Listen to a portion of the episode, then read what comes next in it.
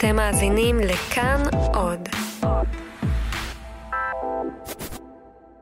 היי, אתם על חיות כיס, אני צליל אברהם. ואני שאול אמסטרדמסקי. ויש נושא שאנחנו הולכים לשמוע עליו ולדבר עליו הרבה מאוד בחודשים הקרובים, וכנראה עד סוף השנה הבאה. הגירעון! לפני יותר משנה וחצי פרסמנו פרק שנקרא איך עושים תקציב. ככה הפרק ההוא התחיל. בחודש שעבר קמנו בבוקר וגילינו שיש לכולנו עשרה מיליארד שקל שלא ידענו עליהם. מאז הסכום הזה טיפס ל-17 מיליארד. וזה לא סופי. וזה המצב שלנו היום. מהנתונים אה, שהאוצר מגבש עולה שהבור התקציבי שהממשלה הנוכחית משאירה אחריה, אחרי הקדנציה של כחלון באוצר, נאמד כרגע ב-17.5 מיליארד שקלים, וזה כשהבור של השנה הנוכחית הוא כבר 10 אה, מיליארד שקלים, שממילא... מאז הבור של ה-10 מיליארד הפך ל-11. זאת אומרת, לפני שנה וחצי היינו בפלוס של 17 מיליארד שקלים מעבר להכנסות שהמדינה תכננה שיהיו לה. ועכשיו, הפתעה! מינוס 11. שנת 2019 תסתיים בחריגה מיעד הגירעון של 11 מיליארד שקלים. אז מה זה אומר בדיוק חריגה מיעד הגירעון? איך הגענו בתוך שנה וחצי בלבד מפלוס 17 מיליארד למינוס 11 מיליארד? ואיך כל המספרים הגדולים האלה בכלל קשורים לחיים שלנו? אז השבוע בחיות כיס, הגיע הזמן לצלול לתוך הגירעון.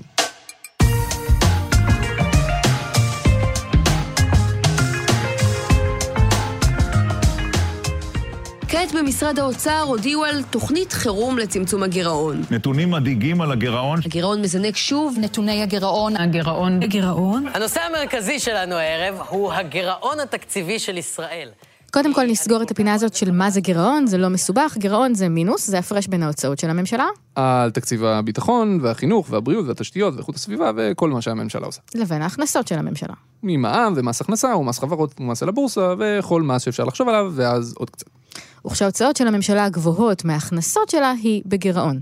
אבל מה שטיפה מסבך את זה מעבר לתפיסה האינטואיטיבית שלנו זה שבניגוד למשפחה או בן אדם, הממשלה אשכרה רוצה להיות במינוס. תמיד. לא מינוס גדול מדי, אבל מינוס. הממשלה רוצה להוציא קצת יותר ממה שהיא מכניסה. השאלה היא רק למה. למה הממשלה רוצה להיות במינוס? אני מכיר לא מעט אנשים שנמצאים במינוס, רובם התרגלו לזה מזמן, אבל אני לא חושב שמישהו מהם אשכרה מעוניין להיות במינוס. הם נקלעו לזה כי הם לא תכננו טוב, או כי לא הייתה להם ברירה. בממשלה זה עובד טיפה אחרת. ממשלות אומרות לעצמן כזה דבר. אנחנו יכולים, באופן מתוכנן, להוציא קצת יותר ממה שאנחנו מכניסים כל שנה, ולהשקיע עוד קצת כסף, בכבישים, ברכבות, בבתי חולים, במה שזה לא יהיה. וכדי לממן עוד קצת מכל הדברים האלה, המדינה לוקחת הלוואה. גם אנחנו, אם אנחנו צריכים להוציא יותר מההכנסה שלנו, הדרך היחידה היא לקחת הלוואה. אבל המדינה לוקחת הלוואה קצת שונה מזו שאנחנו לוקחים מהבנק. היא מוכרת את ההלוואות האלה. זו בדיוק המשמעות של אגרות חוב, או אג"ח בקיצור. ניירות ערך שהמדינה מוכרת בבורסה, לא רק בישראל, אלא בכל העולם, ובעצם אומרת, הלו, אני ממשלת ישראל רוצה ללוות כסף, תלוו לי כסף בבקשה, בואו תקנו, רק היום, אג"ח בלאדי של ממשלת ישראל. ואנשים קונים את אגרות החוב האלה. כולם קונים. קרנות הפנסיה שלכם, קופות הגמל שלכם, קרנות ההשתלמות שלכם, גם אתם יכולים באופן ישיר אם אתם משקיעים בבורסה בעצמכם. כולם קונים את אגרות החוב שהממשלה מנפיקה בשביל לממן את הגירעון שלה, וכולם מבסוטים, כי זו נחשבת השקעה בטוחה. היא אמורה לתת להם ריבית סולידית בלי יותר מדי סיכון. ככה המדינה יכולה לגייס כסף ולהשקיע אותו בעוד דברים. זה דבר טוב. שזה במידה. כי כל מי שמשתתף בסיפור הזה, הממשלה וכל מי שקונה את אגרות החוב שלה, יוצאים מנקודת הנחה משותפת אחת, שהממשלה תוכל להחזיר את החובות האלה בעתיד. וההנחה הזו נסמכת על הנחת יסוד אפילו יותר עמוקה, שעליה עומד כל מגדל הקלפים הזה, שהמשק הישראלי ימשיך לצמוח. כי אם המשק יצמח, לממשלה יהיו יותר הכנסות ממיסים, והיא תוכל להמשיך להגדיל את התקציב שלה, וגם להחזיר את החובות שלה. וגם לקחת חובות חדשים, כי המנגנון הזה אמור להמשיך לנצח. אז זה ההבדל בין גירעון של מדינה, שהמטרה שלו היא, לפחות במצב אידיאלי, להשקיע בעתיד, לבין מינוס של מישהו שפשוט דוחה את החזר החובות שלו לאחר כך, כי אין לו כסף כרגע. עכשיו, זה נשמע מסוכן, נכון? כלומר, זה באמת נשמע כמו מגדל שעומד על יותר מדי הנחות. וזה נכון, בערך. כי כל עוד ההנחות האלה סבירות, זה בסדר. אם המדינה מציגה תחזית הגיונית של צמיחה, נאמר של 2-3 אחוזים בשנה, זה סביר. זה אומר שהסיכון שהיא לא תעמוד בזה הוא לא גדול מדי. אותו דבר לגבי הגירעון. אם אנחנו מניחים שהגירעון יהיה אחוז אחד, או שני אחוזים, או אפילו שלושה אחוזים, זה עדיין בגבול הסביר. אנשים עדיין יהיו מוכנים להלוות לנו כסף. אבל אם אחד מהדברים האלה מתערער, אם למשל הגירעון גדל יותר ממה שתכננו, אז אנשים כבר לא יהיו מוכנים להלוות לממשלה כסף באותה קלות. ואז היא תהיה בבעיה רצינית מאוד, כי היא כבר תכננה דברים על הכסף הזה. לשלם משכורות, לבנות כבישים, להעסיק עוד אחיות, לא משנה. ואז, אם אין כסף, מוכרחים לקצץ בכל הדברים האלה, וזה כבר דבר מסובך. זה עלול להוציא אנשים לרחובות, ובאופן כללי לגרום לחתיכת משבר כלכלי. שום ממשלה לא רוצה להגיע לדבר הזה. וזו השורה התחתונה של החלק הזה. זו הסיבה שבגללה הממשלה מנסה שהגירעון יהיה נמוך יחסית. זו הסיבה שבגללה היא אומרת לעצמה, אוקיי, אני אחיה קצת מעבר לפופיק, אבל רק קצת, לא יותר מדי. וזו הסיבה שבגללה ברגע שהגירעון מתחיל לצאת משליטה ולעבור את גבולות הגזרה שהממשלה קבעה לעצמה, אז משרד האוצר נכנס לחדר מלחמה, וכל הכותרות בעיתונים ובטלוויזיה מתחילות לצעוק גירעון. שלום וערב טוב לכם. רגע לפני הבחירות, היועץ המשפטי לממשלה מאשר הערב באופן חריג מאוד לבצע קיצוץ רוחבי. זה קורה בעקבות פריצת התחזיות של הגירעון והבור ההולך ומתרחב בתקציב המדינה. וזה בעצם המצב שהגענו אליו עכשיו. השאלה היא רק, איך?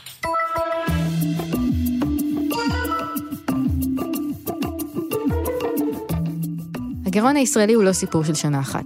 זה לא משהו שקורה רק עכשיו, ב-2019, זה קרה גם ב-2013, וגם ב-2012, וב-2008, וב-2002. אבל גם ב-97, וב-96, וב-90, וגם ב-84, וב-82. בקיצור, יש לנו בעיה עם גירעון. אז זהו, שפעם אי שם בשנות ה-70 וה-80 הייתה לנו הרבה יותר בעיה של גירעון. הייתה לנו ממש ממש בעיה של גירעון. לממשלות אז היו גירעונות פסיכיים שהיום כמעט אי אפשר לתפוס, של 11% מהתוצר או 14% מהתוצר, לא נורמלי. אוקיי, okay, אז בשנות ה-70 וה-80 הייתה לנו בעיה של גירעונות מאוד גבוהים, אבל אז קרה משהו, הכלכלה הישראלית השתנתה. השינוי התחיל בלילה אחד ב-1985, כשהממשלה אישרה את תוכנית הייצוב והתחילה לעצב מחדש את כללי היסוד של הכלכלה הישראלית. אם אתם רוצים לשמוע יותר על הלילה ההוא ועל תוכנית הייצוב, אתם מוזמנים להאזין לפרק 81 של חיות כיס, 750 מיליון דולר בלילה. אחד הכללים שנקבעו בהמשך לאותה תוכנית ייצוב, בהמשך לאותו לילה, היה שהגירעון הממשלתי מוכרח לרדת, מוכרח להיות יותר קטן. או במילים של בני אדם, שהממשלה חייבת להתחיל לחיות במידותיה. כי אחרת המשק נכנס לסחרור, יוצא משליטה, ובסופו של דבר עלול לקרוס. הממשלה עשתה המון פעולות במסגרת תוכנית הייצוב, והמשק אכן התחיל להתייצב. עליית המחירים האטה, הממשלה הפסיקה להדפיס כסף והתחילה לשלוט בהוצאות שלה, והגירעון התחיל לקטון לממדים סבירים יותר, חד-ספרתיים. הכלכלה הישראלית עברה שינוי אדיר מאז 1985. בגדול עברנו ממשק שהיה מוטה ממשלה ומוטה הסתדרות להיות משק הרבה יותר פתוח וליברלי. אבל הפרטים הקטנים פחות חשובים. פסט פורוורד ל-2003. אני מבקש מכם לדמיין את התמונה הבאה. דמיינו אדם ששוקל 45 קילו, שסוחב על הגב שלו אדם ששוקל 55 קילו. הוא מתרחב, וזה שלמטה, שנאנק לסחוב אותו, הוא מתכווץ. ועוד מעט נגיע ל-60 קילו שיושבים על הגב של 40 קילו. הרזה צריך לסחוב את השמן, בשלב מסוים הוא לא יכול. וכשהמשקל כבד מנשוא, הוא פשוט קורס. ולכן מה שאנחנו... שר האוצר בנימין נתניהו הביא איתו למשרד האוצר רוח הרבה יותר קרבית מקודמיו. נתניהו עשה המון דברים. הוא הוריד מיסים וקיצץ קצבאות והלאים את קרנות הפנסיה והעלה את גיל הפרישה ושכלל את שוק ההון הישראלי, ובאמת, עוד המון דברים. אבל אחד הדברים החשובים ביותר שהוא עשה בתור שר אוצר, שהשפיעו על הכלכלה הישראלית לעוד המון המון שנים קדימה, זה לשים דגש ענק על הגירעון. בתור שר אוצר נתניהו אמר, מעכשיו הגירעון הממשלתי לא יוכל להיות יותר משלושה אחוזים מהתוצר. שלושה אחוזים זה הגבול שקבעו לעצמן מדינות האיחוד האירופי, ועם הזמן אומץ כנורמה תקציבית מקובלת על ידי כל המדינות המפותחות. אז שלושה אחוזים ולא יותר של פער בין הוצאות הממשלה לבין ההכנסות שלה. ככה נשמור שההוצאות שלנו לא ישתוללו. מבחינת נתניהו, שמירה על גירעון נמוך לא הייתה רק עניין של אחריות תקציבית, אלא גם כלי למימוש האידיאולוגיה הכלכלית שלו. לפי התפיסה הכלכלית של נתניהו, השוק החופשי עושה דברים טוב יותר מהממשלה. כמעט הכל למען האמת. ולכן הממשלה צריכה להיות קטנה יחסית ולא להפריע לשוק. כלומר, ההוצאות של הממשלה חייבות להיות קטנות, ולכן צריך להפחית אותן. אבל להפחית את הוצאות הממשלה זה לא דבר שנעים לעשות. אתה מפטר אנשים, מוריד קצבאות, אנשים יוצאים לרחובות, מראיינים בטלוויזיה כל מיני אנשים שזרקו אותם מהדיור הציבורי, מאוד לא נעים. ויש לזה גם מחיר פוליטי כבד. ונתניהו אכן עשה את כל זה, אבל הוא מצא דרך אלגנטית לעטוף את זה. נתניהו אמר, מעכשיו אנחנו שומרים על משמעת תקציבית. אבל בנוסף לזה, הוא עשה עוד משהו. הוא החליט להפחית מיסים, שזה משהו שכולם אוהבים. אף אחד לא מתנגד להורדת מיסים. אבל עכשיו, אחרי שהורדנו מיסים, יש לממשלה פחות כסף. ואם יעד הגירעון הוא 3%, זאת אומרת הפער בין ההכנסות להוצאות חייב להיות 3%, זה אומר שחייבים גם לקצץ בהוצאות. הפער ביניהם חייב להישמר. אין לנו ברירה. וואלה. וכך הגירעון נהיה לא רק כלי כלכלי לשמירה על הממשלה, אלא גם כלי למימוש תפיסה כלכלית מאוד מסוימת. וזה לא שזה לא בסדר או משהו, זו תפיסה כלכלית לגיטימית, זה פשוט אף פעם לא היה האופן שבו הממשלה הציגה את זה. מיסוי זה סם מוות לצמיחה. אוקיי, זאת אומרת, לא יהיו צמיחה מיסים. פי אלף יותר חזקה. לא תעלה מיסים. בקדנציה הבאה אני אמשיך להפחית את שיעורי המס. אוקיי. רשמת? הקלטת? כן. מורשת שר האוצר נתניהו חלחלה עמוק במובן מסוים. כל שרי האוצר שבאו בעקבותיו הורידו מיסים, או ניסו להוריד מיסים, או אמרו שהם יורידו מיסים, או משהו בסגנון הזה. אבל השמירה על הגירעון הפכה להיות יעד משני. גם לזה יש קשר לנתניהו. בבחירות 2006, נתניהו שילם מחיר פוליטי כבד. אחרי שבתור שר אוצר הוא קיצץ פחות או יותר בכל מה שזז, כולל בקצבאות הנכות למשל, בבחירות שלאחר מכן, הליכוד בראשותו קיבל 12 מנדטים בסך הכל. נתניהו נשלח לגלות באופוזיציה למשך שלוש שנים ארוכות. ב-2009 נתניהו נבחר שוב לראשות הממשלה, ונראה שהוא למד מה המחיר של ללכת עם האג'נדה הכלכלית שלו עד הסוף. בעשור שחלף מאז, נתניהו לא העז אפילו להתקרב על חרב הקיצוצים או הגזרות הכלכליות, גם כשהיה משבר כלכלי וגם כשהכלכלה האטה, וכששרי האוצר שלו עשו קולות של אין ברירה חייבים, נתניהו היה זה שביטל את הקיצוצים האלה, או שהוא הפיל אותם עליהם. אבל מנגד, הוא המשיך להתעקש על אג'נדת הפחתת המיסים שלו. כראש הממשלה, באופן מאוד עקבי, הוא פעל בעשור האחרון לקדם הפחתה של מס ההכנסה ושל מס החברות. בכל פעם שהיה יכול, הוריד. וכשלא היה יכול, דיבר על כך שהיה רוצה להוריד. וכך קרה דבר מוזר. מצד אחד, הממשלות מאז 2009 פועלות כל הזמן להוריד מיסים. ומצד שני, כל הממשלות מאז 2009 פועלות כל הזמן להגדיל תקציבים. את תקציב הביטחון, כן, אבל גם את תקציב החינוך, ואת תקציב הבריאות והתשתיות, ועוד כל מיני הוצאות תקציביות גדולות אחרות. ומה קורה כשההכנסות לא עולות באותו קצב שבו עולות ההוצאות? כן, הגירעון, הפער בין שני הדברים האלה, גדל ויוצא משליטה. זה קרה פעם אחת ב-2012. הגירעון עלה אז ל-4% מהתוצר באופן לא מתוכנן, ואז לפיד כשר אוצר העביר שורה של קיצוצים והעלאות מיסים, והחזיר את הגירעון ל-2% מהתוצר, ובהמשך אפילו צמצם אותו עוד. אבל אז הגיע כחלון. כולנו כאן כדי לבנות חברה ערכית יותר. כולנו כאן כדי לבנות חברה מוסרית יותר. חברים, כולנו כאן כי המדינה היא של כולנו. משה כחלון מונה לשר האוצר ב-2015 אחרי שהצהיר שהמטרה שלו היא לטפל במחירי הדיור וביוקר המחיה. והאמת, בהתחלה זה נראה לא רע. נראה היה שהמדיניות הכלכלית בישראל ממש משנה כיוון. האוצר הוציא יותר כסף כדי לשפר את השירותים החברתיים או להעלות את ההכנסה של הישראלים. התוכנית הכי גרנדיוזית של כחלון הייתה מחיר למשתכן, היא עלתה עד היום כחמישה מיליארד שקל. אחריה הגיעה תוכנית נטו משפחה, עוד שירותים להורים כמו סבסוד צהרונים ופחות מיסים, נקודות זיכוי במס והפחתת מכסים על בגדי תינוקות ודברים כאלה. התוכנית הזו עלתה עוד 4 מיליארד שקלים. כחלון הוציא לפועל גם את תוכנית חיסכון לכל ילד, שעלתה מיליארד נקודה שש שקלים. הוא העלה את שכר החיילים ב-50 אחוז, 600 מיליון שקל. והייתה גם נטו הוזלות, שזה עוד הפחתת מכסים, העלאת קצבאות הנכים, העלאת שכר המינימום, הורדת מחירי התרופות, רפורמה לקיצור תורים, הארכת חופשת הלידה, ואת כל זה כחלון עשה בלי להעלות מיסים כמעט בכלל. הוא עשה כל מה שהוא יכול כדי לא להעלות את המס על הטבק לגלגול למשל, עד שהעניין הגיע לבג"ץ.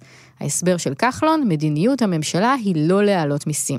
כשוועדת המחירים קבעה שצריך להעלות את מחירי מוצרי החלב, על פי החוק, הוא נמנע מלחתום על הצו. כחלון אימץ בגדול את השיטה של נתניהו מאז 2009. אתה מוריד כמה מיסים שאתה רק יכול, מגדיל את כל התקציבים שאתה רק יכול, ולעזאזל הגירעון. יהיה בסדר, אני כחלון, יהיה בסדר.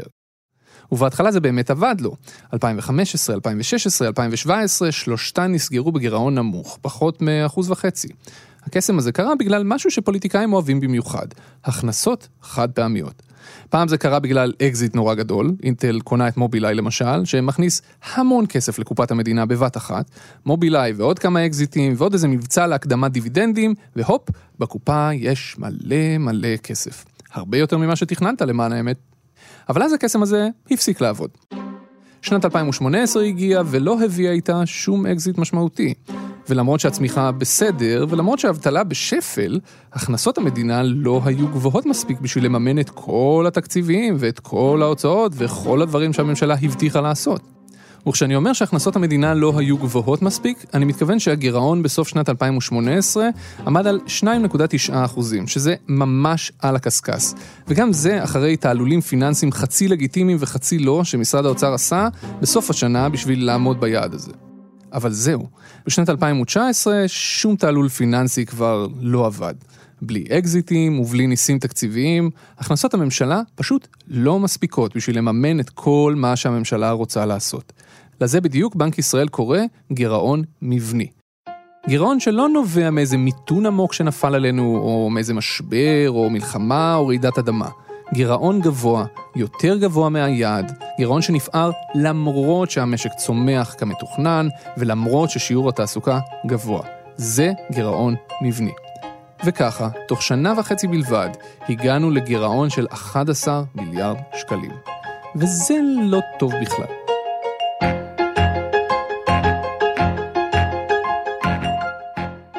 באיזשהו שלב, באמצע השנה, כשלפי הדיווחים של משרד האוצר עצמו כבר היה ברור שהגירעון הולך לחרוג מהיעד, מתחילים לשאול את כחלון בראיונות, תגיד, איך זה מתכנס? איך אתה מתכוון לרבע את המעגל? אי אפשר להגדיל את ההוצאות בלי שההכנסות עולות. בסתיו האחרון הוא עלה לשידור כמה פעמים אצל אסף ליברמן ואצל עמית סגל, ואצל כולם הוא ענה פחות או יותר את אותן תשובות. שמחשבים לא נכון, שצריך לבדוק את העמידה ביעדי הגירעון שנתית ולא חודשית, ובעיקר שכל העיתונאים משמיצים אותו, ושמי שטוען שצריך להעלות מיסים הוא לא חברתי, ולא היה צריך לקנות חיתולים לתינוקות אף פעם, או משהו כזה. שר האוצר, יושב ראש כולנו, משה כחלון, שלום.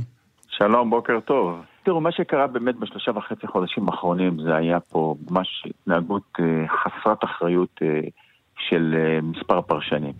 אתם שלושה וחצי חודשים עושים קמפיין ש-2018 זה בור, ואני יוצא בתקשורת ואומר עשר פעמים, חברים, נהגו במדיניות אחראית, אין סיבה שיהיה בור וגם לא יהיה בור. כי על מנת שיהיה בור צריך לקרות איזה אירוע מקרו, וברוך השם לא היה לנו לא סבב לחימה ולא יהיו לנו שום אירועי מקרו גדולים ולא יהיו פה חלילה מגיפות, לכן תחכו לנתונים, חמישי. אלה העיתונאים השמיצו אותו, או הפקידים שלו השמיצו אותו מול העיתונאים? בוא נגיד שזה לא עזר לפרנויה של שר האוצר כשהוא הבין שראש אגף התקציבים שלו, שאול מרידור, פקיד שהוא עצמו מינה, אשכרה מפיץ לכולם אינפורמציה שהגירעון גדל וגדל. גם כשהוא הבין שראש אגף התקציבים מחויב בחוק להפיץ לציבור את האינפורמציה הזו. ואנחנו יודעים שבאוצר יש פתרונות מגירה מוכנים למצב הזה. פתרונות משני סוגים. הראשון הוא להעלות הכנסות, הכי קל זה להעלות מע"מ, או מיסים על סיגריות ואלכוהול ודלק. ויש גם דיבור על אגרת גודש שהאוצר דוחף חזק מאוד בזמן האחרון, להטיל מס על אנשים שייכנסו ברכב שלהם למרכזי הערים הגדולות, אם כי לא ברור אם תהיה לזה תמיכה ציבורית ופוליטית. וחוץ מזה, עדיין בצד ההכנסות, החלום של פקידי אגף התקציבים הוא לבטל פטורים ממס, כמו למשל הפטור ממס שיש היום על קרנות ההשתלמות. וזו בעיה, אבל לאו דווקא בגלל מה שאתם חושבים.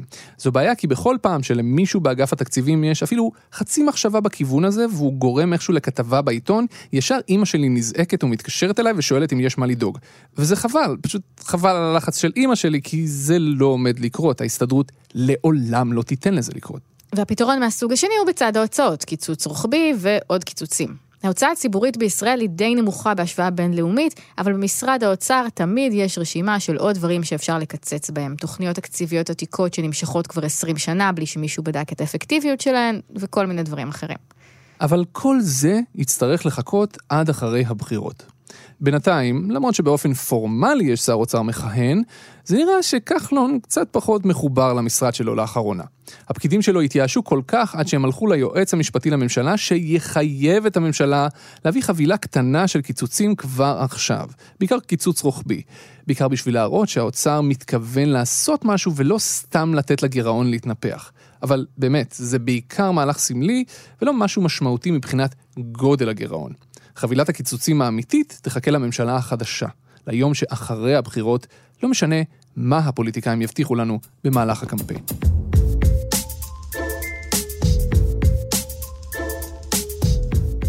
אני אגיד רגע משהו שיש חלקים בשמאל הכלכלי שעכשיו ינסו לטפטף יותר ויותר חזק, ואולי זה נכון. יעד הגירעון לא ניתן לבני ישראל על הר סיני. יעד הגירעון זה כלי אידיאולוגי, אתה בעצמך אמרת, ויש לו מטרה אחת, לשמור על הוצאה נמוכה וממשלה קטנה. אמנם הוא נקבע בחוק, אבל אפשר לקבוע חוק אחר. ועובדה שכל פעם שהמספרים לא מסתדרים, הפוליטיקאים מזיזים קצת את היעד למעלה, כמו הקו האדום של הכנרת, רק הפוך. שמעתי לא מזמן פרק מהפודקאסט של קריס הייז על הגירעון בארצות הברית, והוא התחיל בטיעון מאוד נכון. הוא אמר, כל צד מנפנף בגירעון כשהוא לא רוצה להוציא כסף על משהו מסיבה אחרת לגמרי. כשהשמאל לא רוצה לצאת למלחמה, הוא אומר הגירעון. כשהימין לא רוצה ביטוח בריאות לכולם, הוא אומר הגירעון. עכשיו, הנה הגירעון פה אצלנו עומד להיות על 4%. מה קרה? יורד גשם? חיינו נמשכים כסדרם. למען האמת, אני לא מכיר הרבה כלכלנים שחושבים ככה, אפילו לא בשמאל. כלומר, כלכלנים יתמכו בגירעון גדול כשיש משבר בשביל לחלץ את המשק ממיתון, אבל זה לא המצב עכשיו. במצב שאנחנו נמצאים בו כעת, אין סיבה לגירעון כל כך גדול. הסכנה בגירעון גבוה היא לא רק החוב עצמו, לא רק הריבית שנשלם על ההלוואות שאנחנו לוקחים, אלא מה יקרה אם פתאום כן יהיה מיתון, או משבר כלכלי, או מלחמה. במצב כזה ההכנסות של המדינה יקטנו עוד, ההוצאות שלה יגדלו, כמו על דמי אבטלה ודברים כאלה, והגירעון יכול לקפוץ מאוד מהר, מ-4% מהתוצר ל-8% מהתוצר, ומשם זה כמו כדור שלג. הממשלה תתקשה מאוד לגייס הלוואות בריביות נורמליות. זה אמנם תסריט פסימי, וההסתברות שהוא יקרה היא די נמוכה, אבל הוא עדיין אפשרי. ולכן גם כלכלנים משמאל יעדיפו במקום להגדיל את הגירעון, להעלות מיסים. להגדיל את ההוצאה הציבורית, אבל לשמור על גירעון נמוך. יש כלכלנים שאני מכיר שאומרים שכדאי להיות בגירעון יחסית גבוה כשהריבית כל כך נמוכה כמו בשנים האחרונות, כי זה אומר שאפשר ללוות כסף בזול, ועם הכסף הזה להשקיע בתשתיות וכל מיני דברים אחרים שמקדמים צמיחה עתידית. ואם הממשלה הייתה עושה את זה, אז ניחא. אבל היא לא. היא הגדילה את הגירעון בשביל לממן תוכניות שנראות טוב בעיני הבוחרים, לא שום תוכנית תשתיות גרנדיוזית. בגלל שהגירעון הוא מבני, הסיפור הזה צפוי ללוות אותנו עוד לא מעט זמן. לפי הערכות של משרד האוצר, הגירעון בשנה הבאה צפוי לעמוד על 50 מיליארד שקל, שהם 4% מהתוצר, כלומר 1.5% מעל היעד. ולפי התחזיות, אם לא נעשה כלום, הבעיה הזאת תישאר איתנו גם בשנים שלאחר מכן, רק במספרים גבוהים יותר. וזה כבר לא קשור לאקזיט אחד או שניים, אלא לבעיות העומק של הכלכלה הישראלית. החברה הישראלית עוברת שינוי דמוגרפי ששוחק לאט אבל בהתמדה את כוח העבודה, והממשלה לא מזדרזת בינתיים לשלב אוכלוסיות נוספות בשוק העבודה, כמו גברים חרדים או נשים ערביות. וזה מה שקורה כשיש שנה לא משהו בבורסה, ופתאום אין המון הכנסות ממס רווחי הון, וזה מה שקורה כשהישראלים משנים את דפוסי הצריכה שלהם, ומפסיקים קצת לקנות כל מה שזז, ואפילו הכנסות ממע"מ לא מספיקות. וזה מה שקורה כשהממשלה טומנת את הראש שלה בחול, ומתעסקת בדברים הלא חשובים.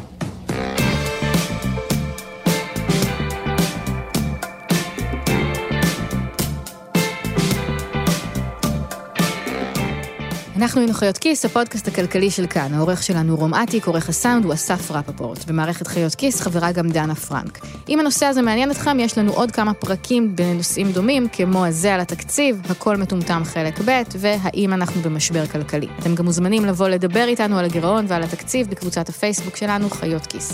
תודה שאול אמסטרדמסקי, אנחנו נתראה עוד שנה, אבל אתה תמשיך להקליט פרקים של חיות כיס מארצות הברית. אכן כן, תודה צליל אברהם, ותודה לכם שהאזנתם.